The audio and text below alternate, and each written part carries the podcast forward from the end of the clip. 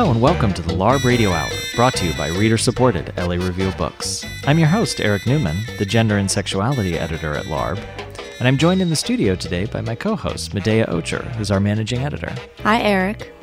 Today we're speaking with novelist Ivy Pochoda, author of the recent book Wonder Valley, and Galt Niederhoffer, author of the recent book Poison.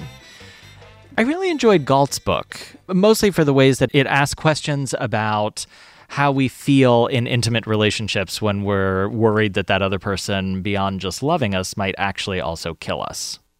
Yeah, that is a particular kind of relationship, I think. But the broader subject of gaslighting, of somehow being convinced that what you know is real is not actually real, seems not only relatable, I think, but yeah. in terms of our broader political situation and probably the personal lives of many people. But I thought really also spoke to the, you know, the contemporary conversation with Time's Up, Me Too, and all of the various mm-hmm. movements that are happening where just the sheer belief in what women are experiencing is consistently under pressure and consistently questioned. And so this experience of knowing one thing, experiencing one thing, and then sort of having it told back to you as something else. Yeah, or having the world deny the truth that you know. Right. Really seems like an important subject, and it's also, in a sort of a flippant way, also a really fun book to read. Yeah, we should also say that both of these are noir novels, and in kind right. with all noir novels, they're really gripping reads. I yeah. mean, they're fun to kind of like what's going to happen, the thriller aspect of them. And Ivy's book doesn't deal as much with the gaslighting, but with this kind of how are these people networked together? How can you see this like seedy underside of Los Angeles and Southern California and how it connects these various nefarious characters? So it is actually a lot of fun. Yeah. Eric, personally, have you ever been gaslit? I feel that I am gaslit in a very benign way by my husband on almost a daily basis. so we often have this thing where when we have kind of key catchphrases or puns or jokes, he will oftentimes claim, and he would actually gaslight me in front of you by being like, oh, yeah, I was the one that came up with that. And then I'll say, no, I remember exactly when I came up with that pun. And then he'll say, well, are you sure? Because you don't always have the best memory. so, oh, wow. so that's a kind of like everyday gaslighting, but playful and benign. Like I said, it's not nearly the kind of gaslighting that that you're talking about or that is the subject of Galt's novel, but gaslighting nonetheless, and incredibly frustrating. Very true. I think next time we should have Dan Lopez back on the show and really confront him about which puns he actually did steal and which puns he made up himself. Exactly. Well, you'll never get the truth know. from him. and and I've now been convinced I don't even know the truth. Well, let's talk to Galt and Ivy and figure this Dan situation out later. Sounds good.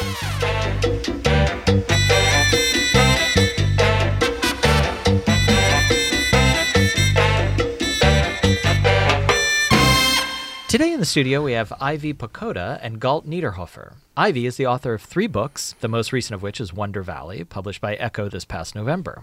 Galt is a producer, director, and writer who has worked on more than 30 feature films, including 2005's Lonesome Jim and 2010's The Kids Are All Right. Her latest novel is Poison, published by St. Martin's Press and also in November. Welcome to the show, Ivy and Galt. Thank you. Okay, so I took a stab at summarizing these very complicated narratives that you guys have both written in your latest novels. And I've got it this way. So Galt's novel Poison is about a woman who begins to suspect that her husband is literally trying to kill her, something that we all think about our spouses at one point or another, but it gets literalized here. Ivy's novel is a noir thriller that sweeps across SoCal scenes. There's things like a hippie commune, the desert, elsewhere, the freeways and with an array of characters that all are connected to a naked man running down the 101 freeway. Does that sound about right? Have I left anything out? I don't want to give too much away, which was really hard with these descriptions. That was spoiler free. Okay, good. Let's start with since both of these are kind of noir or thrillers, what do you find appealing about that genre? And what's difficult about working in it? For me, it's never a conscious decision to write anything dark or noir. It's just something that emerges when the subject matter occurs to me. I think if I was charged with writing a noir novel, I'd fail miserably. I think that sometimes the settings that I'm attracted to writing happen to be in the shadows or in you know darkness, or especially California, where there's such a strange balance between light and dark. Mm. It creates these sort of extended shadows, which is why California has this sort of pretty close association with the noir genre. So I don't think it's for me a conscious decision. It's just one that sort of you know comes out as I progress through a story. Okay. That was Ivy, just for our listeners who might not know your voices quite yet. I would ag- agree that in writing this book, form followed function. Okay. I walked into the thriller genre totally blind, having never written in, in it before, nor read that much of it. And um, learning more about it, it became this awesome challenge to try to play with the hallmarks of the genre and to meet the requirements while also kind of doing something original. Galt. I mean, this is also a maybe a personal question. You don't have to talk about this, of course, if you would prefer not to.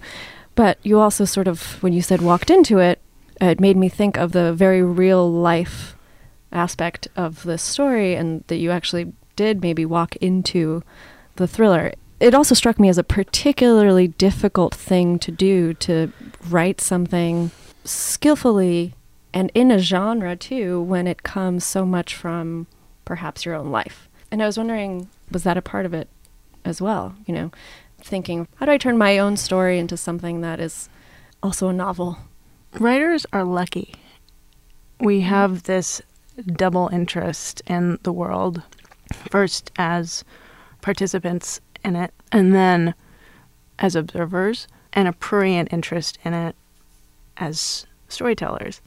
So I think a lot of writers would talk about that as a blessing, a gift, actually, to yourself. Mm. it's true I had an experience that was depicted in the press in a very sensational and often false way. And the story that that told was one of false allegation. A reporter of a crime charged with her own. And the dramatic irony of that was for a writer it's like too much to bear. Yeah, it's almost It- unbelievable. Yeah. It is unbelievable.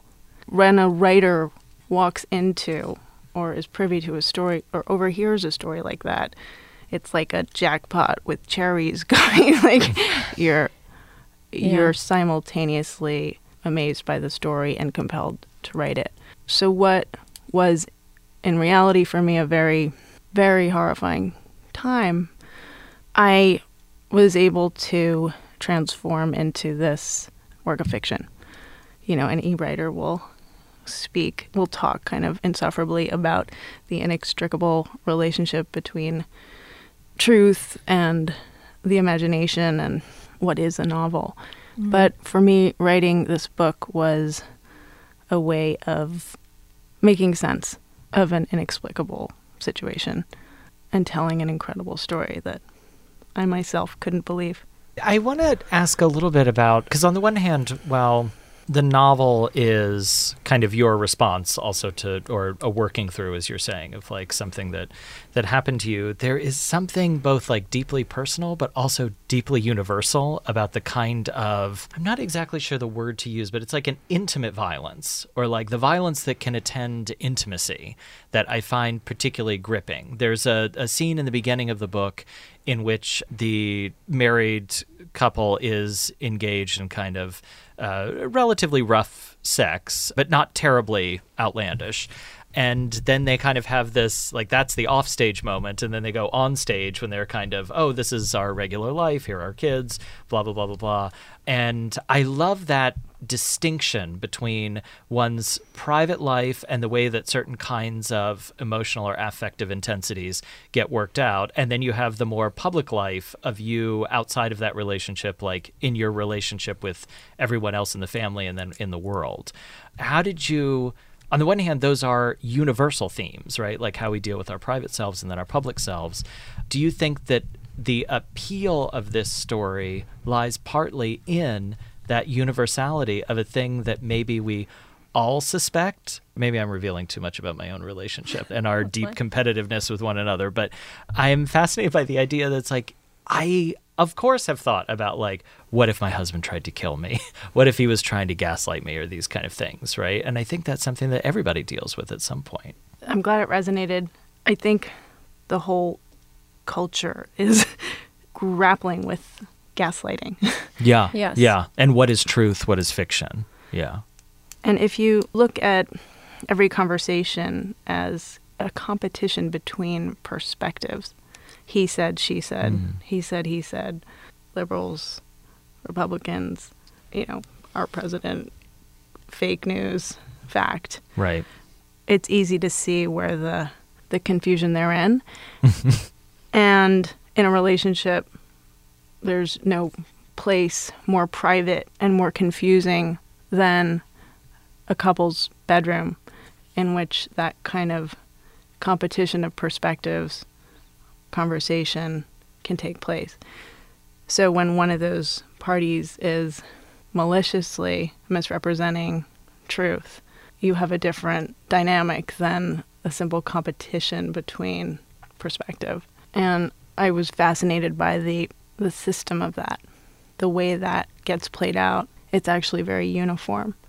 Ivy actually, when Eric was asking that question, something that occurred to me is that the opening scene of your novel sort of strikes a similar balance where you have a naked man. This is so this is no spoiler also. This is right at the very beginning. A naked man running down the highway and we have this pairing of the intimate where usually a naked person is confined to their bedroom or to some not the highway one would say and then people are also filming it on their phones they're everybody's looking it's it's this really public and also widely shared event. And it occurred to me that th- your book really starts with that with grappling between those things and sort of goes from there. Is there a way in which well for one it's also a very la scene. And so the way that los angeles plays in that dynamic between the private and the public. But why you started there?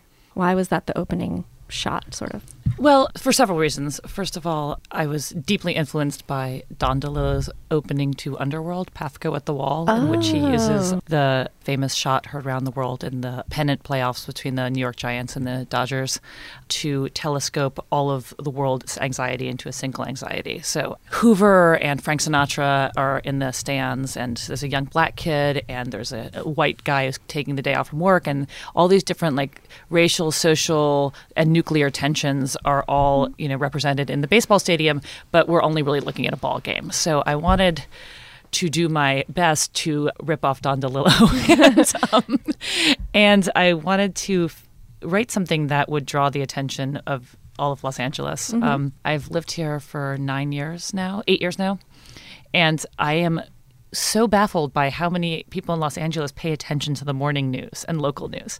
And possibly because we're all in our cars or, you know, Right. the local news is like a big deal here. And, you know, the news is the moment where everyone is they're listening to the traffic report and they're all paying attention to the same thing at the same time. So I thought if I could create an event which sort of drew the entire attention of the city for a few minutes that everyone could talk about at some point because you see this, you know, I was just at my gym and the news was on and everyone's talking about this particular not all the mudslides in Santa Barbara, but this particular one. So there's this sort of like universality to news events that mm-hmm. and you know, they don't discriminate and traffic certainly doesn't discriminate. Everyone has to commute. So I thought of a naked runner as a spectacle that might draw people's attention and sort of, you know, freeze a moment in time where everyone is sort of distracted by the exact same thing. I also wanted to ask you, Ivy, about the word that occurs to me when I think about your novel and the type of thriller that it is, is how densely networked it is, right? Which is that, like, all of these characters, the big reveal is how they're all related. And that's one of the real pleasures, I think, of reading the book, is like kind of, I mean, I had read press materials before, so I knew that they were all kind of linked, but I was like, oh my God, how is this, how are these circles going to be made whole? And I'm wondering, what is that like as a writing process in terms of like do you start with knowing how they're all connected or do you have a few threads and then you work them together or are you really invested in say like one storyline and then that ends up networking out other stories It's a great question because it's a horrible way to write a book. Um, it's just the only way I know how. I never have an idea of a plot. I just have this sort of idea of these characters or a setting. And I think it has something to do with I went to graduate school in a low residency MFA program, and you had to submit a packet of writing every month. So I was writing a novel, for better or for worse. And at the end of each month, I had no idea what I'd do next. So I'd pivot to another character, and then I'd pivot to another character. And At the end Oh. of six oh. months, I had, you know, maybe four chapters of different characters and two of that repeated or something. And I was like, how am I going to link these people together? So I did it once before, and with Wonder Valley, it was incredibly difficult. But then there is this moment where suddenly you realize that there's a reason that you're writing this and that there is something you're obsessed with. And suddenly I realized that every character I'd created had made a mistake in their past or his or her past. Hmm. And you know, I- Relatable. yeah, I exactly. That was the theme. One should never sit down and write, oh, I'm going to write a theme book, but you know, it did have a theme and that's a good thing. And then I have these like fantasies about how people would connect and there's sort of like I love those kind of books that have that weird connect like Kate Atkinson does it really well in When Will There Be Good News, I think. Just where the there's these stories and you can't quite figure out how they're going to connect, but you just see that there's a we keep saying the word universality, but a universality or like a, a refrain going through the way she's portraying characters. And so I hope that I'm doing that as I'm writing. And then there is this moment that I'm lucky enough to have had my last two books where I'm like, oh my God, that's it. Like, that is how they connect. And it takes like two years to get there, which is why I don't suggest this to anyone. but like, it's such a relief. How I mean, do it's you? the one moment of joy in writing, exactly. right? Where the rest is pure torture, and you can't really explain that to anybody who's Oh, never done it. I know. Where you have at least that two seconds where it's bliss, and you're like, this finally makes sense. I remember reading this interview with Jennifer Egan when she said that, and I just simply don't believe this story, but because she's super cool, I can't imagine she'd lie. That she, when she finally figured out like what was going to happen in Goon Squad, she went for a run that was so long she forgot to pick her kids up from school, and I'm like, I want that moment so badly. That's what I want. It's total joy, and everything is horror, yeah. right? Yeah, Yeah. I know.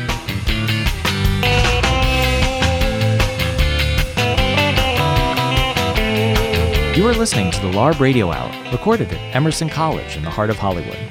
We've been speaking with novelists Ivy Pochoda and Galt Niederhoffer. We will return to that conversation in just a moment, but first we have this week's book recommendation from Dan Lopez.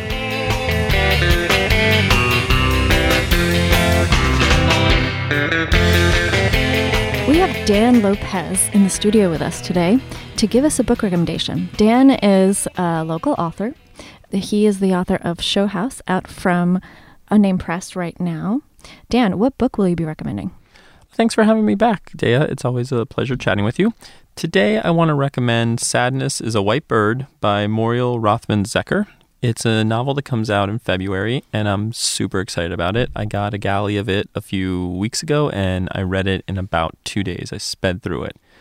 It's the story of this guy, Jonathan, who likes to pronounce his name Jonathan. um, he's a dyed in the wool Zionist, Israeli American. His family moves back to Israel in high school, and he's really gung ho to join the military. His family suffered in the Holocaust, and he's really committed to the project. He's also becomes friends with these twin Palestinians, a woman named Nimreen and a boy named Laith and he kind of is in love with both of them. He's kind of really good friends with both of them. And so the whole book is this kind of struggle between he wants to like defend Israel and he believes in the project, but he also can't dismiss the suffering that his friends are enduring, and that comes out throughout the book. And so there's ultimately a grand climax that kind of forces the moment to its crisis, and it's just stunning to read and beautiful. And you walk away without an easy solution. It's my favorite kind of novel. Like you can't just say this side's right, that side's right. That sounds great. Who is the author of that book again? The author is Moriel Rothman-Zecher, and the title of the book is Sadness is a White Bird. Thank you so much, Dan. That sounds wonderful. Thank you.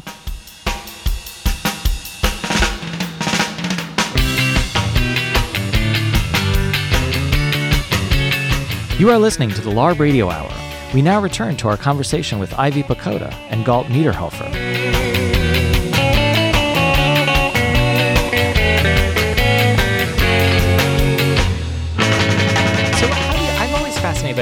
Think everybody has a different response to it. One is that everybody seems to universally agree that writing itself is horrible. Why would anyone do it, right? But having written is great. That's always like having gotten the like paragraph or the sketch or whatever that you really wanted is like that. Nothing like you're saying, Dea. Nothing feels like that.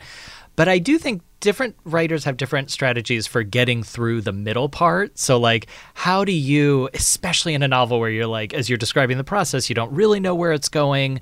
Like, how did you just keep pushing at it until you get to the moment? Because that's what stops, I think, 95% of novels that don't get pu- that don't end up going anywhere. Is just you lose the ability to keep pushing. I think you're going to hate the response to this question, but um, I hate is no responses. Okay, this is the only thing I tell anyone that I teach writing or who I went to uh, writing school with. It's like you just have to believe it's going to become a book. Mm. Like everyone asks me how I'm get, how I got my book published. And I was like, I just believed it was going to be a book because at the end of the day, like, why would you sit there and write? And I think this is a symptom, especially of female writers. I see this all the time with my students and my and, and my um, classmates. It's like, oh, I wrote this, but I don't feel like showing it to anybody. It's like y- that's like a real problem, you know. Like, why are you uh, undertaking this? Why have you spent so much time developing your voice and you know developing these characters? And the way I get through the middle is just this blind faith that I don't care if critics hate it. I don't care if anyone hates it, but I believe it's going to be a book. It's sort of like anything. You have to sort of, you know, I played professional sports. Like, you have to believe you can win, or it's sort of like there's no point. Yeah, yeah. Galt, how do you, as a woman who does many different kinds of creative projects, how do you relate your other work to your writing, or alternately get through the middle of, let's say, a movie that doesn't seem like it's ever going to actually exist? I take a different approach in that I outline obsessively before hmm. I start writing. And I'm obsessive about plot and the shape of it.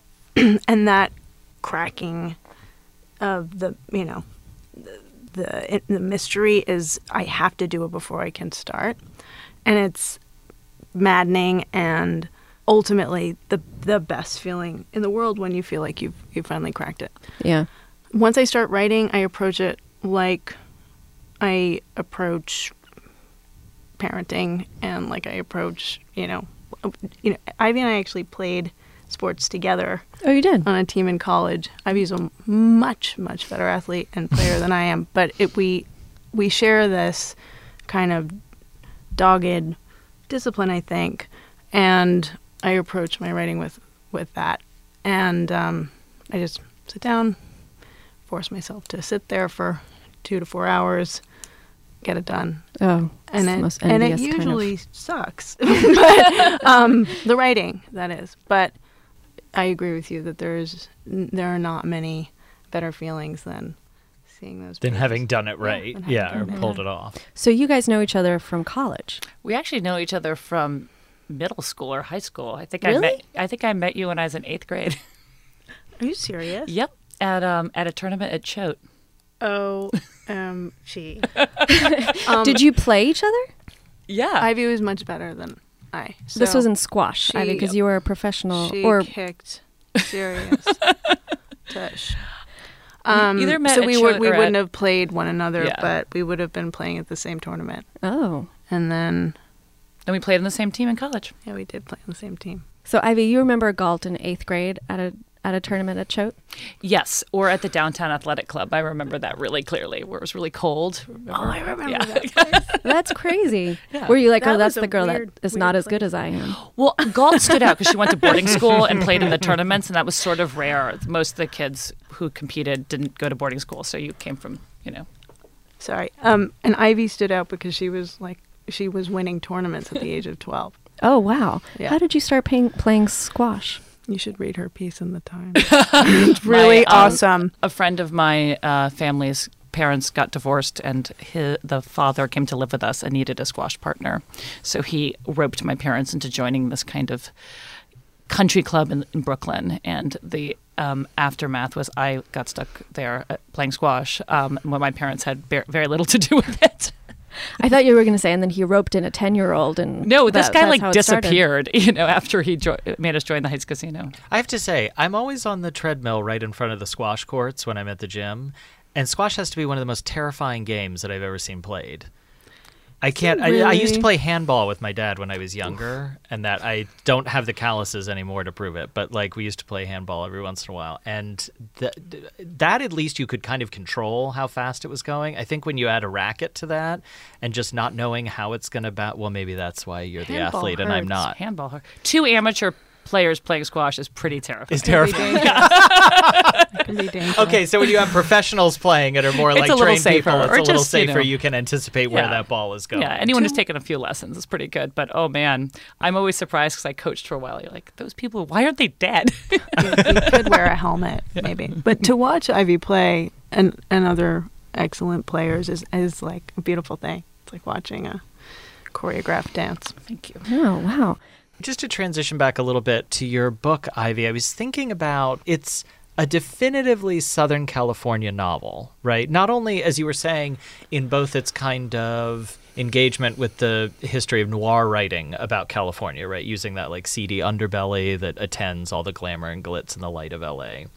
But I wondered, like, what does Southern California signify to you? Like, and what do you find so interesting about it? You know, I read something somewhere and I can't remember who said it. And I keep, I've been asked this question several times. And I wish I could attribute this to the person who came up with this thought because it's not originally mine. But I like this idea that, you know, we're sort of at the end of the edge of the continent and people have this sort of manifest destiny idea that it's so beautiful. There's you know oranges and sunshine and beaches and palm trees. But there's also this idea that things wash up here. Like there's a lot of stuff rolling downhill into california and it's a place where uh, southern california in particular people get stuck here Okay. and it isn't, you know, I moved here, I didn't know anything about Los Angeles. I'd been like once. And I had this sort of like starry eyed view of like it was either going to be super hip and I was going to live in Silver Lake and have that sort of like super hip lifestyle, or it was going to be like bungalows and palm trees and like convertibles. And it's like, where's that? You know, like that is not part of my life. So I find California very deceptive. And um, I think, you know, um, especially when I was- moved downtown, you just see all the you know, homelessness and um, you know mental health issues. That you know there is this sense that people really do get stuck here, and that it is kind of a trap, and that a lot of things that we d- we delude ourselves into thinking about Southern California aren't exactly present in the way that the television or you know literature might have us imagine it. Do you feel stuck? Well, I mean, I, I'm sure my husband won't listen to this, but no, I mean, we're here because he he works in film and TV. I could live mm-hmm. anywhere. I would like like to live in Omaha or something, but you know, Well, so your novel takes place in Portland, Maine, which for a embarrassing portion of the novel I thought was Portland, Oregon. So I was imagining not entirely radically different places, but still pretty different. Some better biscuits in one than the other.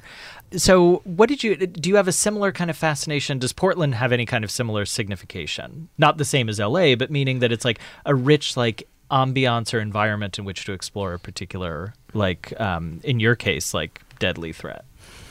I think the books have what something in common that we were touching on, which is the idea that like coexisting myths, paradise with a kind of hell, and also goodness with bad, Right. evil, and the idea that we are constantly, um, as people, just drawn to this two-headed, you know, two two-faced coin when in fact the characters in in Ivy's novel and the characters in mine as well are good people doing bad things you know are normal people driven to very abnormal um, extremes.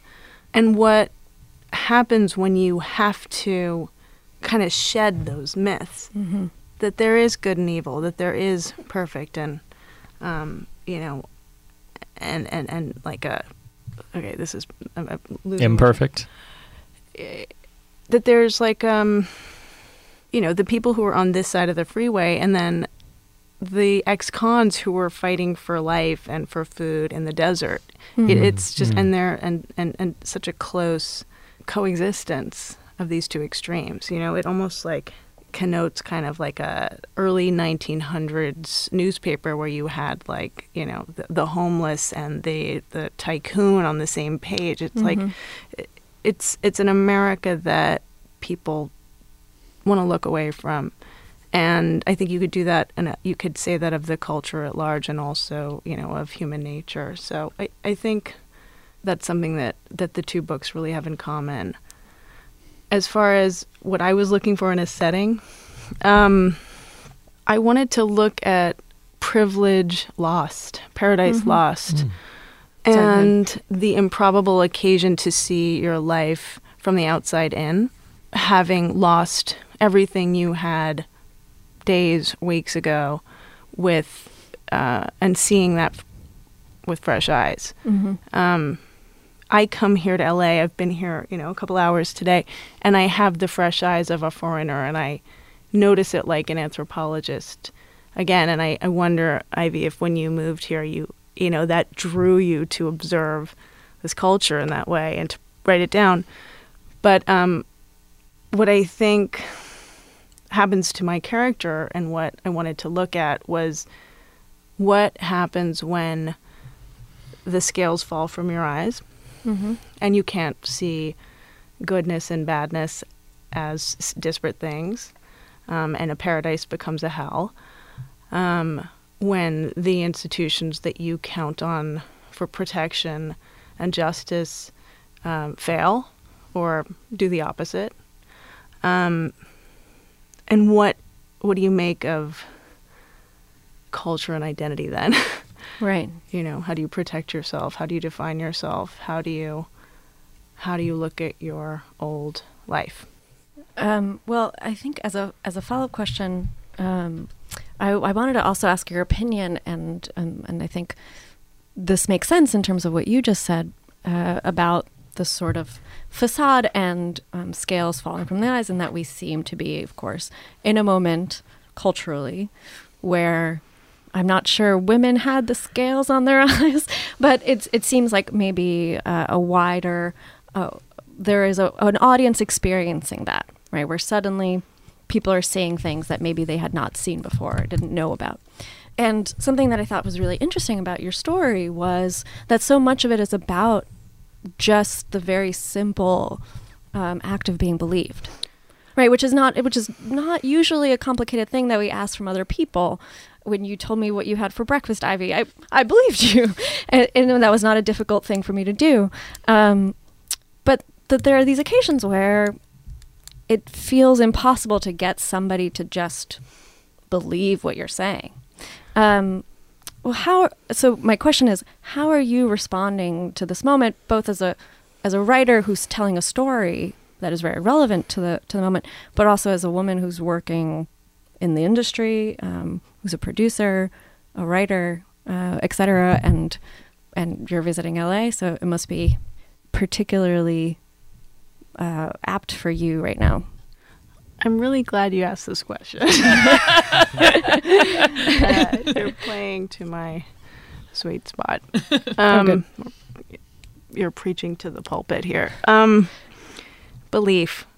It's a funny thing that protected in this country in our first amendment and yet not so much for women um, or for other disenfranchised folk. It's very complicated.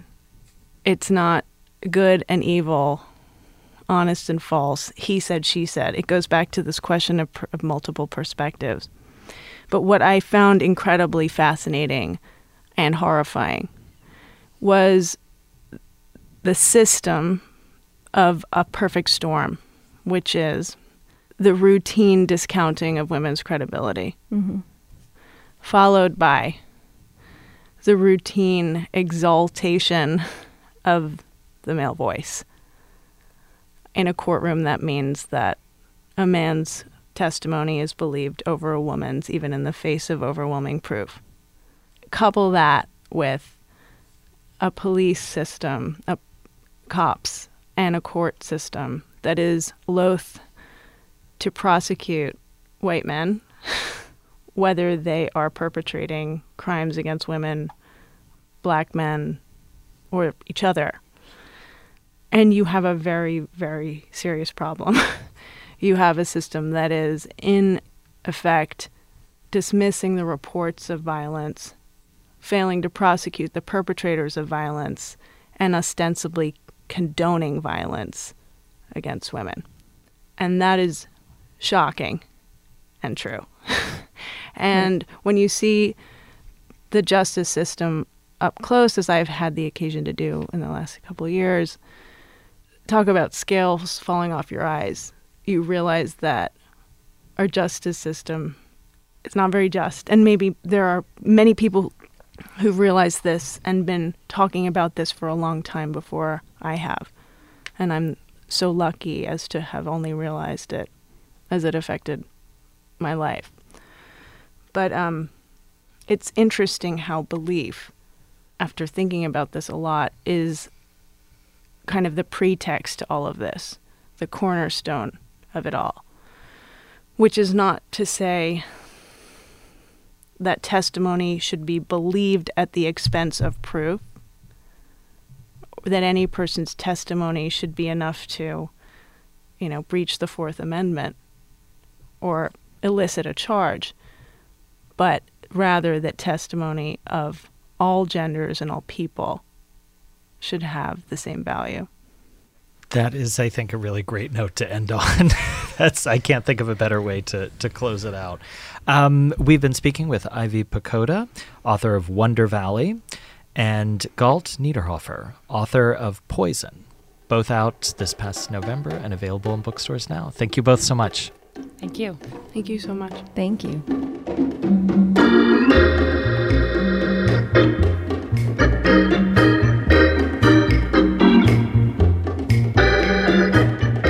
You've been listening to the LARB Radio Hour. Subscribe to our podcast in iTunes, SoundCloud, or Stitcher. If you like the show, leave us a comment and tell us what you think. The LARB Radio Hour's executive producers are Eric Newman, Medaya Ocher, and Kate Wolf. Our engineer is Lyra Smith. Our researcher is Chloe Chap. Production assistance is provided by William Broaden, Eleanor Duke, and Jake Levins. Our interns, Samson Amore, Natasha Boyd, and Joaquin Perez. Special thanks to Alan Minsky, who is no one's moral conscience, for production assistance, and to Emerson College for the use of their beautiful recording studios in the heart of Hollywood. Tom Lutz is the editor in chief and publisher of the Los Angeles Review of Books. I'm Eric Newman. Thanks for listening to the LARB Radio Hour.